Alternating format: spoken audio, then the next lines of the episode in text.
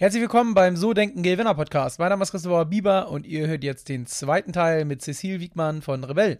Viel Spaß! Die Bieber Vermögensberatung präsentiert den So Denken Gewinner Podcast. Vermögensberatung für Unternehmen und Unternehmer in Hamburg. Bevor es losgeht, möchte ich euch heute den Sponsor der heutigen Folge vorstellen, immosmart24.com. Und du kennst das sicher, du willst dir vielleicht ähm, die Miete vom Hals halten und endlich Eigentum erwerben. Und gerade wenn du in der Stadt wohnst, ich kenne das auf jeden Fall aus Hamburg, ist es ja nicht gerade einfach, jetzt was Bezahlbares zu finden, ähm, vor allen Dingen nicht zur Miete. Und da ist doch auf jeden Fall mal eine gute Alternative, sich durchrechnen zu lassen, ob es nicht Sinn macht, sich eine eigene Wohnung oder ein eigenes Einfamilienhaus zu kaufen.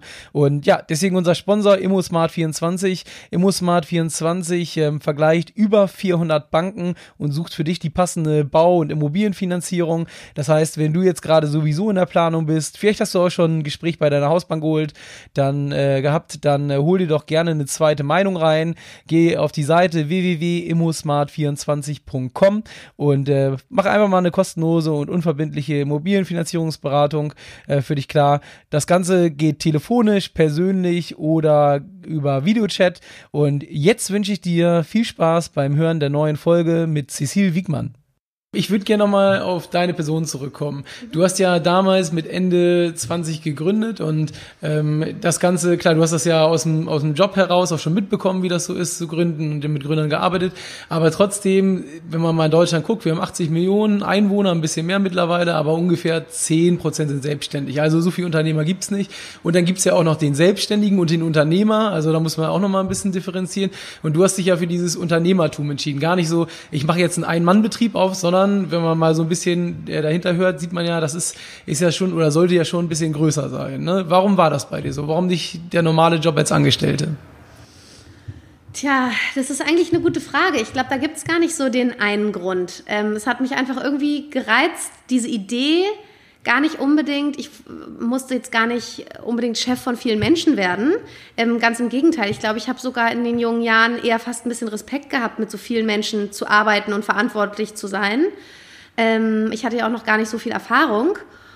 Aber ähm, ich glaube, da hat so ein bisschen weniger dieser Aspekt, dass ich unbedingt ein großes Team um mich haben wollte, eine Rolle gespielt, als vielmehr die ähm, irgendwie so dieser Antrieb aus einer Idee ein Unternehmen entstehen zu lassen und wirklich irgendwie so ein kleines Pflänzchen quasi wachsen zu sehen und zu sehen, wie sowas von der Pike auf geht, wie man einfach von nichts ein, ein Unternehmen, was danach irgendwie funktioniert und dann tatsächlich irgendwie so richtig vom Startup langsam in so ein kleines ernstzunehmendes Unternehmen reinwächst, zu entwickeln. Und ähm, das treibt mich auch heute noch an, wenngleich ich auch sagen muss, über die letzten sieben Jahre mache ich das jetzt, ähm, hat sich da auch viel entwickelt. Und heutzutage habe ich zum Beispiel immensen Spaß daran, mit einem Team zusammenzuarbeiten. Ich könnte mir gar nicht mehr vorstellen, alleine zu arbeiten. Ähm, es ist natürlich irgendwie zeitweise durchaus anstrengend und gerade wenn man sich irgendwann ein bisschen älter wird und gute Le Leute leisten kann, dann wird man natürlich gechallenged und ähm, das gehört, denke ich, absolut dazu.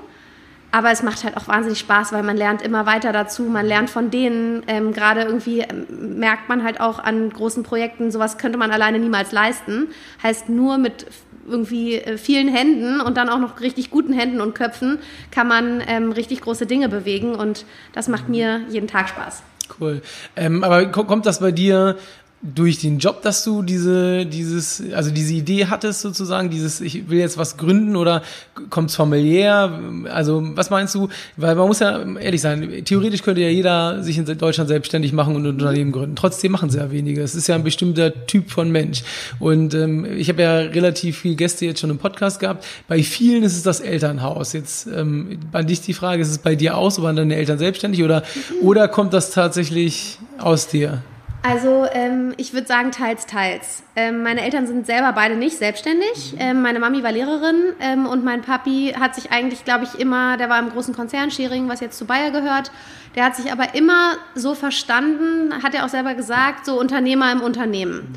Und ähm, war äh, für sehr viele äh, Länder und eine große Region zuständig und war, hat da, glaube ich, schon sehr unternehmerisch agieren dürfen und äh, das auch gerne gewollt. Mhm. Hat uns das mit Sicherheit auch ein Stück weit mitgegeben.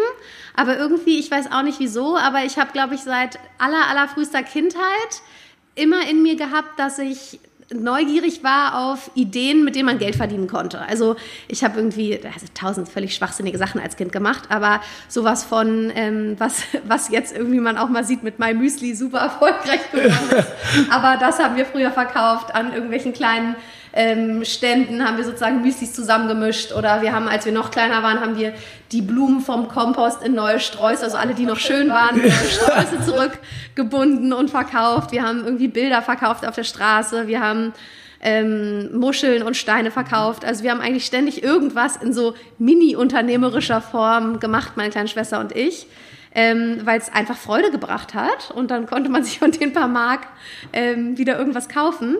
Also es hat, glaube ich, irgendwie früh angefangen, dass man so ein bisschen das Gefühl hatte, mein Vater sagt auch bis heute immer, Geld liegt auf der Straße, man muss nur aufheben, mhm. ähm, irgendwie Ideen zu entwickeln, womit man vielleicht einfach ein bisschen, also wahrscheinlich noch mehr aus Grund ähm, an der Freude an der Sache als aufgrund des Geldes. Mhm. Ähm, ja, einfach irgendwie so Ideen ausprobiert am Konsumenten, ob das denn funktionieren könnte.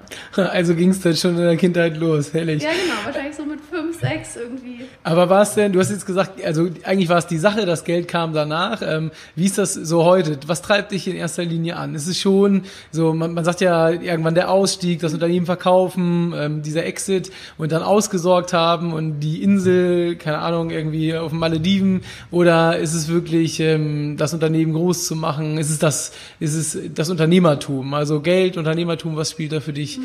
die größere Rolle oder spielt beides eine Rolle? Wie sieht es bei dir da aus? Also ich meine, es ist ein äh, venture-finanziertes Unternehmen. Das heißt, ähm, die Investoren, die ich an Bord habe, jetzt heute als Gesellschafter, die sind schon mit dem Gedanken in dieses Unternehmen eingestiegen, das Unternehmen auch mal erfolgreich zu verkaufen. Ähm, ich, und das ist mir natürlich völlig bewusst, unterziehen wir an einem Strang. Nichtsdestotrotz, ich habe das Unternehmen nie aus dem Grund ge gegründet, das mal zu verkaufen und damit dann reich zu werden und auf die Malediven auszuwandern. Ganz im Gegenteil, ich glaube, mir würde in der ersten Sekunde, wo das sozusagen ähm, realitätsnah wird, würde ich wahrscheinlich irgendwie überlegen, was ich Lust hätte, als nächstes zu machen. ähm, aber für mich, muss man ganz ehrlich sagen, stand nie das Geld im Vordergrund, sondern irgendwie immer der Spaß an der Sache. Ich glaube, ich bin ein Typ, der ähm, grundsätzlich unternehmerisch denkt und handelt. Ich bin aber auch grundsätzlich ein Mensch, der, ich langweile mich super schnell, wenn ich irgendwie mir vorstelle, ich hätte einen 0815-Job, der mich nicht ausfüllen würde oder gar keinen Job. Das würde mich überhaupt nicht befriedigen. Und mein Anspruch war eigentlich immer, ähm, und das, vielleicht ist es gar nicht so relevant, ob das in selbstständiger Form, Unternehmerform, angestellter Form ähm, tatsächlich funktioniert, aber immer irgendwas zu machen, ähm, hinter dem ich stehen kann, was mich weiterbringt, wo ich was lerne und was mich halt begeistert. Ich meine, letzten Endes verbringen wir alle wahnsinnig viel Zeit in unserem Job, viel mehr Zeit im Job als mit irgendetwas anderem ähm, im Leben. Von daher verstehe ich schon ähm, eigentlich den Job als etwas, der mich interessieren und begeistern und ausfüllen muss, der vielleicht zu einem gewissen Teil idealerweise auch so ein bisschen vielleicht für mich als Hobby zu verstehen ist. Mhm. Ähm, und wenn ich das habe, dann ähm, habe ich schon eigentlich das erreicht, wofür ich es mache. Und ähm, für mich steht auch die Idee wahnsinnig im Vordergrund. Also ich könnte, glaube ich, nicht sagen, mir ist das Produkt völlig egal oder die Dienstleistung, die ich verkaufe, sondern ähm, ich hätte, glaube ich, schon immense Probleme damit, wenn es irgendwas Umweltschädliches wäre oder irgendwas äh, Gesundheitsschädliches oder irgendein Ausbeuter. Ähm, Programm. Äh, von daher, mir wäre schon wichtig, dass ich für das Produkt brenne, an das Produkt glaube, an den Markt dafür glaube, ein ernsthaftes Konsumentenproblem löse. Und das ist eigentlich das, was mich antreibt. Okay, und wenn, wenn du jetzt mal, gerade so in der Startup-Szene gibt's ja immer diesen Begriff Unicorn, N26. ähm, ich glaube bei euch ähm, vergleichbar ist noch von Tarek Müller. Ähm, helfe mir mal ganz kurz. Ähm, about genau, About You. Ähm, das sind ja so Unternehmen, die da hingekommen sind. Ist das auch so ein großes Ziel? Also hast du da so diese eine Milliardenbewertung oder gibt's das bei dir? Was ist so, wo willst du hinkommen mit Rebell? Was, was soll das Ziel sein? Also ich glaube, diese riesen Unicorn-Karotte ähm, vor der Nase, die das ist jetzt eigentlich nicht das, woran ich jeden Tag denke, sondern ähm, ich denke halt tatsächlich daran, dass wir hiermit ähm, einen wirklichen ähm, Konsumentennied befriedigen, dass es dafür wirklich einen Markt gibt, dass der Markt, dass es wirklich ein Markt der Zukunft ist. Ich glaube, Menschen werden sich immer weiter und immer mehr mit äh, der Art ihres Konsums auseinandersetzen, auch im Kleidungsbereich. Ähm, und äh, das finde ich ist eine ganz tolle Entwicklung. Wir haben, als wir hier angetreten sind, hatte Secondhand sowas total irgendwie Schmuddelbehaftetes an sich und wir mussten uns erstmal rausholen aus dieser Ecke. Mhm. Ähm, heutzutage würde ich sagen, sind wir da wirklich 22 Schritte weiter. Das ist über, wirkt, wirkt, überhaupt nicht mehr schmuddelig. In der Anmutung, wie wir es machen, natürlich ohnehin nicht, aber letzten Endes auch überhaupt dieser Gedanke, ich trage etwas Gebrauchtes oder ich kaufe etwas Gebrauchtes oder ich verkaufe meine Sachen und zwar auch nicht, weil ich es finanziell nötig habe, sondern weil ich letzten Endes die in den Kreislauf wiedergebe. Ich trage sie selber nicht mehr und damit tue ich der Umwelt was Gutes. Jemand anders kauft sie dann wieder, statt sich was Neues zu leisten. Ähm, und das sind halt, wie gesagt, das ist eigentlich der, das, ist, das sind so die, die Themen und die Ideen und die Gedanken, die ich im Kopf habe, wenn ähm, wir hier irgendwie jeden Tag 150 Prozent geben und nicht diese riesige, ich werde reich Unicorn-Karotte. Ähm, zumal man auch sagen muss, nicht jedes Businessmodell und jede Idee eignet sich dafür. Mhm. Ähm, ich glaube halt äh, sehr stark daran, dass Profitabilität immer, immer mehr ähm, im Fokus stehen wird bei Unternehmen, bei potenziellen Käufern, bei Investoren. Ähm, und ähm, mich treibt eigentlich viel mehr an, ein gesundes, nachhaltig gesundes, profitables Unternehmen aufzubauen. Okay, gibt so ein großes Ziel. Also zum Beispiel Lili Radu ähm, hat so das Ziel, die meistverkaufteste Handtasche der Welt zu schaffen. Also das ist so, die haben ja noch wie Collective, wo die mit diesem Shopper da Gas geben und das ist so das große Ziel, irgendwann das zu packen sozusagen. Gibt's das bei dir auch? Also wo du sagst so, ich will mit dem Unternehmen das und das schaffen, bis ich quasi dann auf jeden Fall in den Ruhestand gehe? Ähm, also was äh, mit Sicherheit unser großes Ziel äh, beschreibt, ist zu sagen, wir möchten in Europa ähm, der sozusagen Number One Go-to-Place sein, wenn irgendjemand darüber nachdenkt, sich ein gebrauchtes, hochwertiges Designerteil zu leisten, ähm, dass er sofort an Rebell denkt. Ähm, und das natürlich im allerersten Schritt in unseren Kernmärkten. Wir sind jetzt in Deutschland, Österreich, der Schweiz, ähm, Italien, Holland und UK sehr stark vertreten, ähm, aber in den weiteren Schritten ähm, auch sehr gerne noch darüber hinaus. USA, China. So ja, also ich glaube schon, also so gedanklich fokussieren wir uns sehr auf Europa, weil Logistik, mhm. ähm, diese sozusagen dieses Einzelteilhandling von privat an privat aus sozusagen dann diese verschiedenen Leute zu vernetzen, ähm, da spielt Logistik und damit halt auch wirklich Lieferwege, Lieferkosten eine mhm. relativ große Rolle. Ähm, sprich, da fokussieren wir uns schon sehr klar auf den europäischen Markt. Okay. Ähm, mir ist, als ich so im Vorfeld geguckt habe, was ihr macht, äh, sofort so das Thema eBay Kleinanzeigen eingefallen. Ist ja auch irgendwie naheliegend. Ich meine, da kann man selber seine Sachen einstellen, das kostet nichts und am Ende des Tages ähm, kriegt man dann Anfragen, beantwortet die und irgendwann ist das halt weg. Ähm, sag mir mal, das war auch so eine Frage, die ich äh, mitbringen sollte. Ähm, warum soll man das über euch verkaufen und nicht über zum Beispiel eBay? Was ist so der größte Unterschied? Du hast ja schon ein bisschen was eben erzählt, mhm. ähm, aber vielleicht bringst du es nochmal so ein bisschen auf den Punkt. Also ich glaube, das äh, kann man wahrscheinlich irgendwie so in zwei Teile teilen. Das eine ist, dass bei uns ähm, sehr viel bessere Preise erzielt werden, weil wir natürlich eine hohe Kredibilität haben und weil die Leute wissen, wenn sie bei uns eine Louis Vuitton-Tasche kaufen, dann ist die 100% echt. Mhm. Ähm, ganz anders sieht es leider bei eBay aus oder bei eBay Kleinanzeigen. Das ist so ein bisschen gehupft wie gesprungen.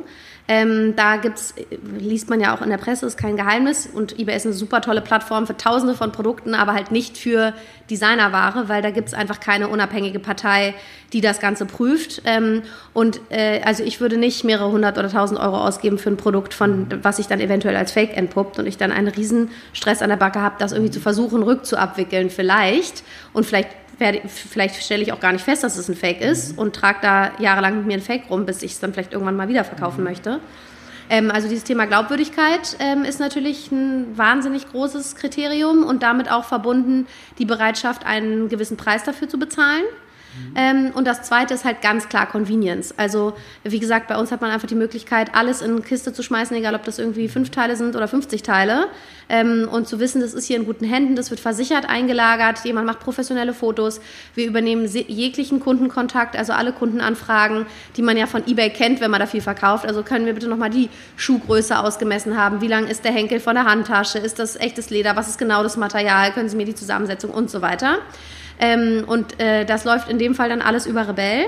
Und ich als Verkäufer habe damit eben keine Schmerzen. Mhm. Ähm, bei eBay Kleinanzeigen ist natürlich zusätzlich nochmal so ein bisschen, das ist ja auch ein lokales Business oder als lokales Business aufgezogen und gedacht. Mhm. Ich will vielleicht auch gar nicht fremde Leute bei mir zu Hause haben, die da irgendwas abholen. Das kommt noch dazu. Ich möchte vielleicht auch einfach anonym bleiben, wenn ich meine Sachen verkaufe. Mhm. Ähm, und all das ist bei uns eben möglich. Okay. Und ähm, jetzt mal so Thema Corona ähm, ist ja noch präsent, nimmt ja zwar ein bisschen ab, so gefühlt, aber ähm, wie hat das euer Business verändert? Gab es da jetzt starke Änderungen? Also wir sind ja im Büro sehr groß, aber nur ganz wenig Mitarbeiter. Mitarbeiter, das sieht man, sieht man dann noch die meisten im Homeoffice. Aber wie hat das so eine Auswirkung auf euch gehabt hm. bisher? Ja, also da gab es sozusagen natürlich interne und externe Auswirkungen. Interne, glaube ich, ähm, so wie wahrscheinlich jeder ähm, jetzt auch Zuhörer dieses Podcasts vermutlich auch von seinem Job, Arbeitgeber oder von seinem eigenen Unternehmen kennt, ähm, haben wir natürlich versucht, die Ansteckungsrisiken so stark wie es irgendwie geht zu verringern. Wir haben ja wirklich hier, ähm, ich hatte ja schon ein bisschen beschrieben, was für unterschiedliche Jobs es hier gibt, aber entsprechend unterschiedlich sind ja auch die Anforderungen. Wir haben einen, ähm, sagen wir mal, die Hälfte ähm, unserer Kollegen, die auch wirklich mit der Ware arbeiten, also sprich die, die die Echtheitsprüfung machen, die können natürlich kein Homeoffice machen, weil die Ware ist hier ähm, die Technik ist hier etc. etc. Also sprich, da mussten wir schon dafür sorgen, dass wir das extrem entzerren. Da haben wir die äh, Kollegen und Kolleginnen ähm, in Schichten eingeteilt, dass die sich, die auch nicht tauschen dürfen, die sich nicht begegnen, damit wir sicherstellen können, dass sollte es irgendeinen Fall in einer der Schichten geben und damit entsprechend auch Quarantäne. Äh, Vorschriften, ähm, dass wir trotzdem arbeitsfähig sind, dass wir sozusagen dann eine Schicht haben, die ins Büro kommen kann und äh, die entsprechend sich um die Echtheitsprüfung kümmern kann. Ähm, das haben wir in allen, sagen wir mal, Produktionsbereichen gemacht, ähm, wo eine Anwesenheit erforderlich ist. Alle anderen Kollegen haben wir ins Homeoffice geschickt, ähm, haben auch äh, relativ schnell festgestellt, dass es wahnsinnig gut und effizient funktioniert äh, so dass wir auch jetzt, wo ja wirklich auch viele Unternehmen so ein bisschen zur Normalität zurückkehren, du hast mich ja auch vorhin gefragt, ob wir denn dann hier, warum wir kein klares Datum kommuniziert haben, wann alle wieder hier sein müssen, weil wir gesagt haben, naja, solange es gibt da draußen eine Ansteckungsgefahr, das Virus ist ja nicht weg ähm, und solange wir das aufrechterhalten können, äh, machen wir das sehr herzlich gerne. Und wenn wir irgendwie Leuten äh, damit entgegenkommen können, dass sie nicht öffentliche Verkehrsmittel benutzen müssen, wenn sie zur Arbeit fahren, ähm, und wir eben merken, dass das äh, trotzdem alles äh, effizient funktioniert, dann warum sollen die Leute nicht zu Hause arbeiten dürfen? Mhm. Manche haben ja auch noch Kinder zu Hause und so weiter. Also äh, wir haben das ähm, allen unseren Mitarbeitern freigestellt, äh, von wo sie gerne arbeiten möchten. Das Büro ist hier offen, aber wie gesagt, das nutzen nicht so viele Leute. Ähm, und von daher, glaube ich, sind wir da eigentlich ganz gut aufgestellt, ähm, auch für die Zukunft. Ähm, zur zweiten Frage, wie sozusagen das äh, extern ähm, unser Geschäft beeinflusst hat. Also in den ersten Wochen sehr stark. Da war, wussten wir auch überhaupt nicht, wo die Reise dahin gehen sollte. Ich glaube, da waren viele Konsumenten sehr irritiert. Ähm, hatten auch überhaupt gar keine Ahnung, wo sich, wo sich das hin entwickeln würde. Da war, glaube ich, auch die Shoppinglaune erstmal am Boden. Mhm. Ähm, auch auf Verkäuferseite war so ein Moment der Stagnation zu spüren.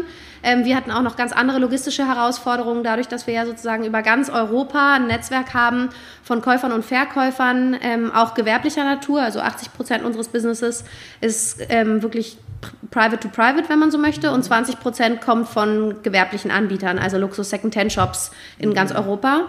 Ähm, die, über verkaufen. die über uns verkaufen, genau. Und zum Beispiel Italien war ja nun sehr früh sehr, sehr stark betroffen. Ähm, das ist für uns ein wahnsinnig wichtiger ähm, äh, Markt auf Angebotsseite. Und so war, sowohl von den privaten Verkäufern als auch von den gewerblichen Verkäufern hatten wir einfach das Problem, selbst die Ware, die schon auf der Plattform gelistet war und die verkauft wurde, ähm, die haben wir teilweise, also wir haben vielleicht nur noch mal da kurz zur Erklärung, nicht alle Ware hier am Lager. Wir haben ungefähr 50 Prozent am Lager. Das ist die Ware, über die ich gerade, das nennen wir Concierge Service, ähm, gesprochen habe, wo jemand einfach alles in eine Box äh, äh, steckt und zu uns schickt. Wir haben aber durchaus auch die Möglichkeit, dass man, wenn man es wünscht, selbst Fotos machen kann und selbst die Beschreibungstexte und mhm. gerade zum Beispiel auch die Shops, die nutzen es natürlich, die brauchen ja zur Zeit gleich ihre Ware aktuell auch in ihrem Laden, um sie da anzubieten. Okay, das heißt, die bieten die nicht nur über euch an, sondern parallel. Auch in ihrem Geschäft, ja, okay. genau. Das ist ja letzten Endes deren Business. Und ähm, ergo führte das natürlich zu einer Situation, wo wir ähm, wirklich am laufenden Band vielfach täglich Ware verkauft haben, die aber aktuell noch in Italien lagerte. Italien als ein Beispiel, weil halt sehr stark Corona betroffen. Ähm, und ich meine, da wissen wir alle, da gab es nun nicht nur rund um Mailand, aber einfach diverse Sperrgebiete. Und mhm. äh, da konnte weder DHL noch UPS vernünftig abholen. Also sprich, wir waren gar nicht in der Lage, diese verkaufte Ware auch wirklich pünktlich zu liefern. Ähm, weil da halt einfach alle Schotten dicht waren. Mhm. Und ähm, von der äh, Warte her hatten wir halt wirklich mit Corona so ein paar Herausforderungen, die man gar nicht hat so richtig kommen sehen ähm, und mit denen wir in den ersten Wochen überhaupt erstmal zurechtkommen mussten. Ähm, jetzt sind wir aber so weit, dass sich das alles wieder gut normalisiert hat und wir ganz normal, abgesehen natürlich hier von allen Sicherheitsmaßnahmen, die wir für unsere Mitarbeiter getroffen haben, mhm. zum normalen Business zurückgekehrt sind. Okay, also so eine leichte Spannung. Und bei der Käuferschaft oder der Verkäuferschaft äh, ist es auch wieder so, dass es wieder in eine normale Richtung geht, also die Verkäufe wieder anziehen? Ja, absolut. Okay. Also beide Seiten ähm, sind jetzt für uns zahlenseitig auf einem ganz normalen Level. Okay, also wieder komplett zur Normalität zurückgekehrt, ja, ja abgefahren. Ja, finde ich auch selber bei uns im Unternehmen Unternehmen seit ein paar Wochen entspannt sich das, ehrlich gesagt, wieder. Also, ähm, wobei man halt gucken muss, ob jetzt ja noch eine zweite Welle kommt und sowas, aber warten Ja, und man ab, hat ja. natürlich auch, das darf man ja auch nicht vergessen, äh, man macht irgendwie Jahrespläne und man hat dann ja, selbst wenn das jetzt eine gute Entwicklung ist, aber irgendwie ein Gap geschaffen, was man kaum mehr aufholen kann. Ähm, von daher ja, waren wir wahrscheinlich äh, eine der ähm, weniger betroffenen Unternehmen, aber da gibt es ja eine ganze Reihe ähm, die ja jetzt auch noch stark, genau, wollte ich ja. gerade sagen, muss ja nur mal in Gastronomie, Hotellerie und so. Also, ja, das ist schon krass, was da so passiert ist. Hm, ich würde dich gerne noch fragen, man erlebt dich ja jetzt seit, wir sind jetzt fast 40 Minuten im Podcast, sehr motiviert, sehr straight, äh, seit sieben Jahren, so ein bisschen auf Vollpower. Ähm, aber jetzt äh, vielleicht nochmal so zwei Sachen. Es ist ja nicht so, dass im Leben immer nur Sonnenschein ist, sondern es wird ja auch mit Sicherheit die Sachen geben, die mal nicht so funktionieren. Und ähm, wenn das passiert, wie gehst du damit um? Was machst du aus Misserfolgen? Wie motivierst du dich dann wieder? Ähm, keine Ahnung, gibt's bei dir Rituale morgens, ersten Kaffee oder ich weiß nicht, also wie machst du das normalerweise, wenn mal was nicht so gut läuft? Hm.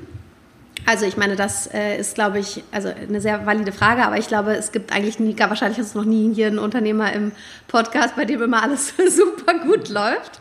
Äh, andernfalls sollte ich mich vielleicht mal mit dem austauschen, vielleicht kann man davon mal was lernen. Ähm, also ich glaube, vieles ist natürlich Einstellungssache, wie man mit Dingen umgeht. Ähm, ich glaube, ich habe in den letzten sieben Jahren auch wahnsinnig viel dazugelernt, wie mich sowas affectet. Am Anfang war man natürlich, ich meine, es war so sein Baby, sein Eine und alles und das ist es ja auch heute noch, aber da war man bei jedem Rückschlag wirklich zu Tode betrübt, konnte nicht schlafen und hatte tausende von schlaflose Nächte, Gedankenkarussell unter der Dusche. Ähm, und heutzutage würde ich sagen, ähm, hat mich mit Sicherheit irgendwie so diese Erfahrung der letzten sieben Jahre sehr viel stärker gemacht, weil man das Gefühl hatte, erstens, die, die meisten Probleme lassen sich lösen, wenn man sich dann, manchmal muss man sich auch wirklich richtig Zeit dafür nehmen, sich da reinfuchsen, richtig viel Energie darauf aufwenden, die man eigentlich vielleicht für andere Dinge ähm, oder andere zeitkritische Themen eingeplant hatte. Aber die meisten Sachen lassen sich lösen. Und viele Sachen lösen sich dann letzten Endes auch zum Guten. Dümmer wird man daraus ehrlich gesagt nie. Ähm, also was wir irgendwie hier schon in den letzten sieben Jahren mitgemacht haben. Mhm. Ähm, ich glaube, das ist halt auch eine steile Lernkurve, die man da durchmacht. Wenn immer alles nur rosig läuft, dann lernt man nicht mal die Hälfte davon. Ich glaube, man lernt eben gerade aus Misserfolgen und ähm, das finde ich eben auch wichtig, dass man dann mal innehalt, innehält und überlegt, okay, was haben wir denn jetzt daraus gelernt? Ähm, das irgendwie mitnimmt, auch mit seinen Mitarbeitern darüber spricht ähm, und äh, entsprechend auch sicherstellen kann, dass man sozusagen ein Team hat, was sich mit diesen Misserfolgen oder Fehlern oder Patzern, die da auch mal passieren, mitentwickelt. Ähm, weil nur dann gehst du natürlich da auch gestärkt heraus und dann machst du es das nächste Mal besser. Mhm. Ähm, und heutzutage muss ich sagen, nimmt es mich nicht mehr so mit, weil ich halt so ein Urvertrauen da rein gewonnen habe, dass man die Sachen irgendwie wieder hinbekommt. Aber gibt es bei dir eine Technik also, oder ein Ritual, womit du ähm, dann irgendwie, wie du damit umgehst? Es gibt ja Menschen, die machen Yoga, meditieren, ähm, mhm. also so meditieren, eine Geschichten. Ähm, das habe ich irgendwie für mich, da habe ich noch nicht so die Ruhe gefunden. Äh, irgendwie bin ich das nicht. Ähm, ich glaube, ich bin so ein bisschen innerlich rastloser Typ. Äh, vielleicht wäre das aber wirklich mal was, was man sich ein bisschen aneignen könnte. Ähm, ich mache wirklich viel äh, Sport morgens, aber nicht so ritualmäßig jeden Morgen, sondern eigentlich immer, wenn ich mich danach fühle. Ich bin oft früh wach und dann hat man irgendwie noch ein bisschen Zeit für sich. Ähm, ich liebe es aber auch irgendwie abends mal in die warme Badewanne zu gehen oder ähm, was ich merke, was mich sehr entspannt, sind eigentlich ähm, wirklich äh, Zeit in der Natur zu verbringen. Ich finde, das ist irgendwie aus dem Stadtleben rauszukommen und einfach mal was anderes zu sehen, so diese Ruhe zu genießen, kein Verkehrslärm, Tiere zu sehen, mhm. Grün zu sehen, ähm, das gibt mir unheimlich viel. Und wenn ich es irgendwie zeitlich einrichten kann, dann versuche ich eigentlich am Wochenende aus der Stadt raus. Okay, also schon so ein Ruhepol sozusagen mhm. zu schaffen. Und ähm, wie ist es, äh, nochmal so ein bisschen nachgefragt, wenn du morgens mal aufwachst und denkst, boah, ich habe gar keinen Bock auf diesen Tag. Was machst du, um dann trotzdem hier im Büro das abzurufen? Also wie, wie kriegst du dann die Kurve nach oben? Gibt's ja manchmal, habe ich auch. Also es, es gibt so Tage. Also ich, ich glaube, ich erlaube mir gar nicht diesen, also natürlich hat man nicht jeden Tag super Lust auf das, was einen auf einen wartet. Ich habe Tage, da weiß ich schon, am Abend kriege ich schon ein bisschen schlechte Laune, wenn ich meinen Kalender für den nächsten. Tag anschaue.